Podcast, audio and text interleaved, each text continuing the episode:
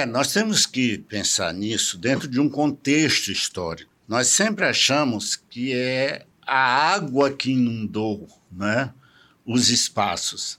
E, na realidade, quem se apropriou dos espaços foram as pessoas, que era da água. É, é interessante que, que as pessoas não, não, não observam isso. Amigo, ela vai, a água vai onde ela acha que tem, tem espaço para ela. Cai uma chuva dessa, ah, mas o senhor está justificando não fazer nada para as inundações? Não é. Nós temos que tomar muito cuidado é com a permissão de onde essas pessoas vão morar, que depois vão sofrer muito, entendeu? Não é porque o espaço está lá, ah, é uma área de várzea, vamos, é, como é que chama? Vamos construir. É área de várzea, significa o quê? Que é uma área que quando há uma, uma, uma precipitação pluviométrica, é um nome bonito né, para chuva, maior, vai a calha, as calhas dos riachos, dos ribeiros, dos rios, não vai suportar. Da redação do Jornal Zenorte, eu sou Adriano Castor e nesse episódio do podcast de hoje vamos conversar com o vereador Luiz Santos, do Republicanos, sobre a política local, sobre a política nacional, sobre as enchentes na cidade de Sorocaba, entre outros temas. Hoje é quarta-feira, dia 22 de fevereiro de 2023. Vereador de quatro mandatos em Sorocaba, sendo que a última eleição o vereador passou por um grande período internado no hospital entre a vida e a morte. Porém, o vereador superou a batalha contra o Covid. Chegou a ser prefeito por sete dias. O podcast do Jornal Zenorte conversou com o vereador Luiz Santos do Republicanos, que atualmente é o vice-presidente da Câmara dos Vereadores. O vereador é natural do Maranhão, formado como pedagogo pela Unip e defende muito o trabalho assistencial. Político ferrenho da direita, o vereador vereador Luiz Santos começou sua participação no podcast do jornal Zenorte falando sobre as eleições. Ele afirmou que não entendeu ainda o resultado das urnas. Cumprimento você, toda a equipe do Zenorte e agradecendo também pela oportunidade de poder falar. Eu, eu em parte, eu estou muito.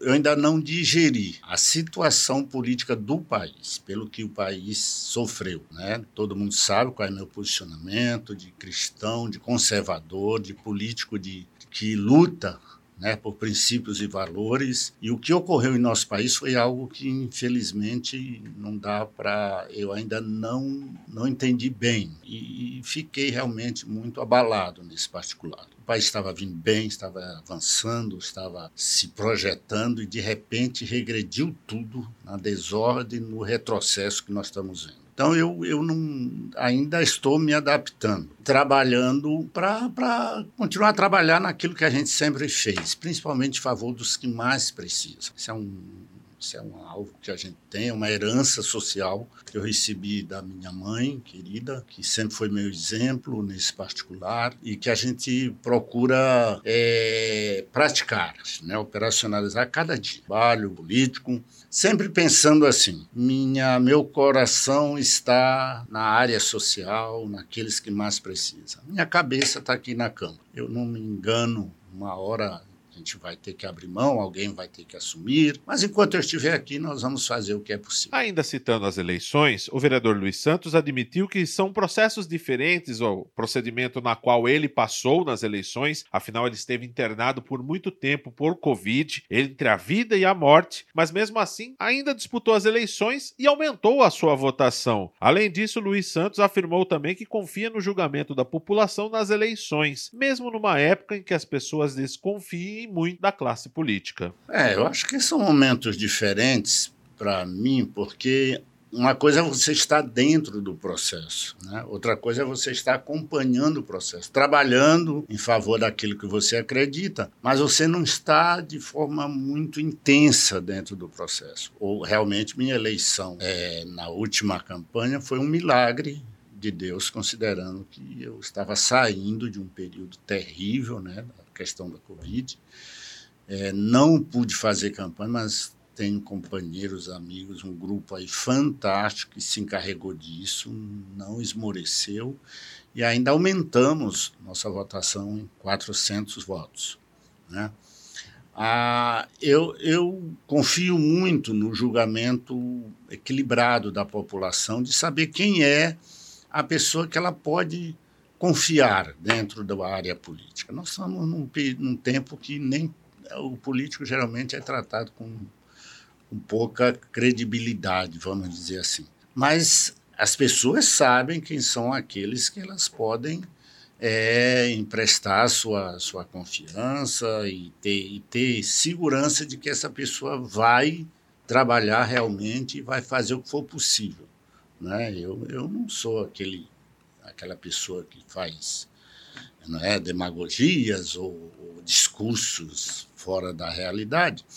Mas uma coisa as pessoas sabem, né? A gente tem ali nossa regularidade, de fazer o que é preciso, principalmente para os que mais precisam. Luiz Santos foi questionado sobre a experiência em assumir a prefeitura de Sorocaba, em substituição ao prefeito Rodrigo Manga e o vice Fernando Costa. Para o vereador, essa foi uma experiência a mais para ele dentro do cenário político da cidade. Foram, foram experiências especiais. Hoje eu estou como primeiro vice-presidente da casa, mas aquela experiência faz a gente entender bem melhor a, o peso que está sobre quem comanda uma cidade como essa. Foi apenas uma semana, basicamente, mas foi muito, muito intenso. Né? Eu levantava às sete da manhã, saía de casa às sete da manhã, chegava às dez, onze da noite, às vezes. Eu já tenho 67 anos, né, Castor? Já não sou um jovenzinho, já passei por tantas experiências que termina minando a gente um pouco também. Mas você tem a consciência da responsabilidade, você participa disso. E agora eu trago uma pequena experiência a mais dentro do meu currículo, que certamente enriqueceu muito né? minha, minha participação dentro do cenário político da cidade, me dando uma visão mais ampliada, administrativa, inclusive, porque o vereador geralmente cobra do executivo, cobra do executivo, cobra do executivo. E aí, quando você chega no executivo, nem que seja por um pouco tempo, você passa a entender um pouco o que significa essa relação, de você tentar atender tantas coisas numa cidade de 750 mil habitantes, não é fácil. O vereador que trabalha com muitas entidades assistenciais foi questionado sobre a saúde mental ao trabalhar no Poder Executivo em substituição ao prefeito Rodrigo Manca, mesmo com pouco tempo. Luiz Santos afirmou que as pessoas devem estar preparadas para as oportunidades. Lembrou de uma situação em que teve que cantar o hino nacional à capela. Fez um balanço sobre seu trabalho trabalho também à frente da prefeitura. É, eu creio que você deve estar preparado para as oportunidades que Deus te, prepara, te dá, né? Que pode ser pequena, né? eu lembro que nós estávamos numa, numa formatura e o som pifou. O, ele não conseguiu encaixar o, como é que chama? O pendrive do, do Inacional para nós cantarmos na abertura da, da Aí eu até brinquei com o Manga, estava na formatura e virei para o Manga e disse, Manga, então você toca aí, camarada. Ele, eu não faço a capela. Peguei o microfone e cantei a capela. E todos, umas 400 pessoas no local, e todo mundo cantou junto. Ou seja, é uma oportunidade pequena, mas você tem que estar preparado. Ah, se você aspira a algo maior, você tem que se preparar para isso.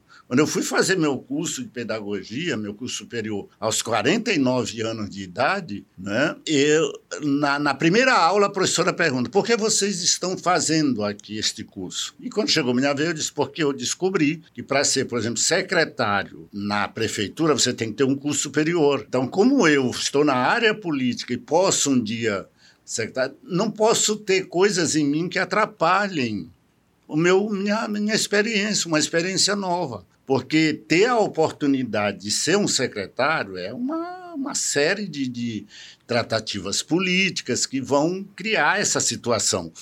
Mas se a exigência é que eu tenha o terceiro grau, isso é uma responsabilidade minha, que eu não posso delegar para ninguém. Não pode dizer, ó, oh, quebra essa aí, me ajuda, eu não tenho o, o diploma, mas eu quero ser secretário. Não, você tem que estar preparado para a oportunidade, não é? No momento, tentar adaptar a oportunidade a você. Né? Mesma coisa. Ah, vai precisar assumir a prefeitura. O, o Mangues ficou admirado, né? Porque disse que meu ritmo é aquele ritmo, eu digo que é ritmo do passo do gado. O do Manga é o ritmo do cavalo árabe, né? Corre, é veloz e tudo. E o meu não, eu vou ali na, mas quando chegou na prefeitura, que eu vi que na, aquele ritmo de paz de gado não dava, você tinha que fazer 100 coisas ao mesmo tempo. E acredito que não, não, não, como é? Decepcionamos as pessoas, a cidade não parou, o ritmo continuou, inauguramos até coisas que estavam há 10 anos parada, é, criamos algumas, algumas ações especiais e atendimentos, visitamos vários, vários trabalhos, é, inclusive cobramos, estive na, na central do, do BRT, e co cobrei mais iluminação para os pontos, que eu achei que eu sempre achei que a iluminação estava é, precária, precisava melhorar.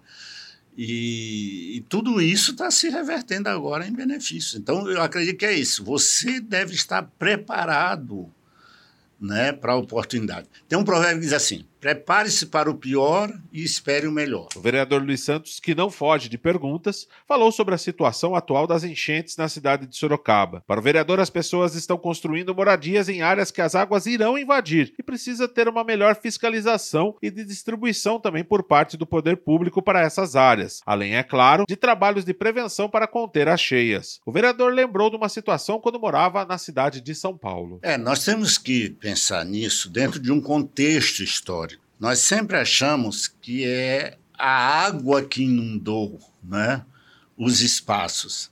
E, na realidade, quem se apropriou dos espaços foram as pessoas, que era da água. É, é interessante que, que as pessoas não, não, não observam isso.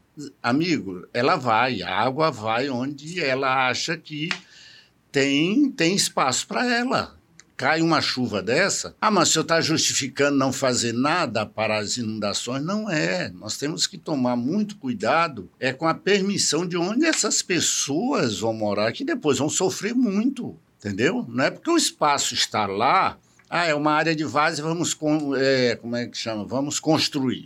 É área de várzea, significa o quê?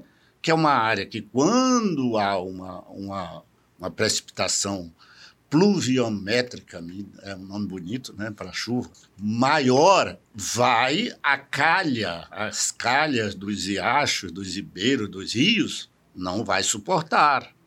Né? E aí me vem uma, uma lembrança, cara, quando eu mudei para São Paulo. Eu morei no pior prédio de São Paulo, o Treme Treme, na frente do mercado municipal. Pois é, morei ali três anos e meio. É um cortiço vertical, era um cortiço. Tanto é que demoliram tanto ele como o Mercúrio, que era o outro prédio ao lado. Na frente do mercado municipal, mas ao lado do Tamanduateí. O rio Tamanduateí que atravessa desde o ABC até o Tietê. Eu mudei num sábado para lá. Porque era o único. Por que, eu morei lá no Treme? Porque não tinha. Era o único lugar que você podia morar sem, sem fiador. Você chegava do Nordeste, você não tinha fiador, tinha como. Mas eles, eles recebiam três aluguéis antecipados. E eu fiz. Mudamos no sábado à noite. Fiquei morto, levando coisa, fogão e tal. 18 andar. Domingo acordei às 9 horas da manhã. Pra... Quando eu chego na janela para contemplar a paisagem, cara, até onde a visão dava era só água. Eu nunca imaginei aquilo. Só São Paulo. São Paulo. Aí eu descobri que toda aquela área, Parque Dom Pedro, Brás, tudo era várzea. Ou seja, o rio foi para onde ele sempre foi. Não tinha como. E foram canalizando e vai estreitando. É o caso do nosso Supiriri aqui.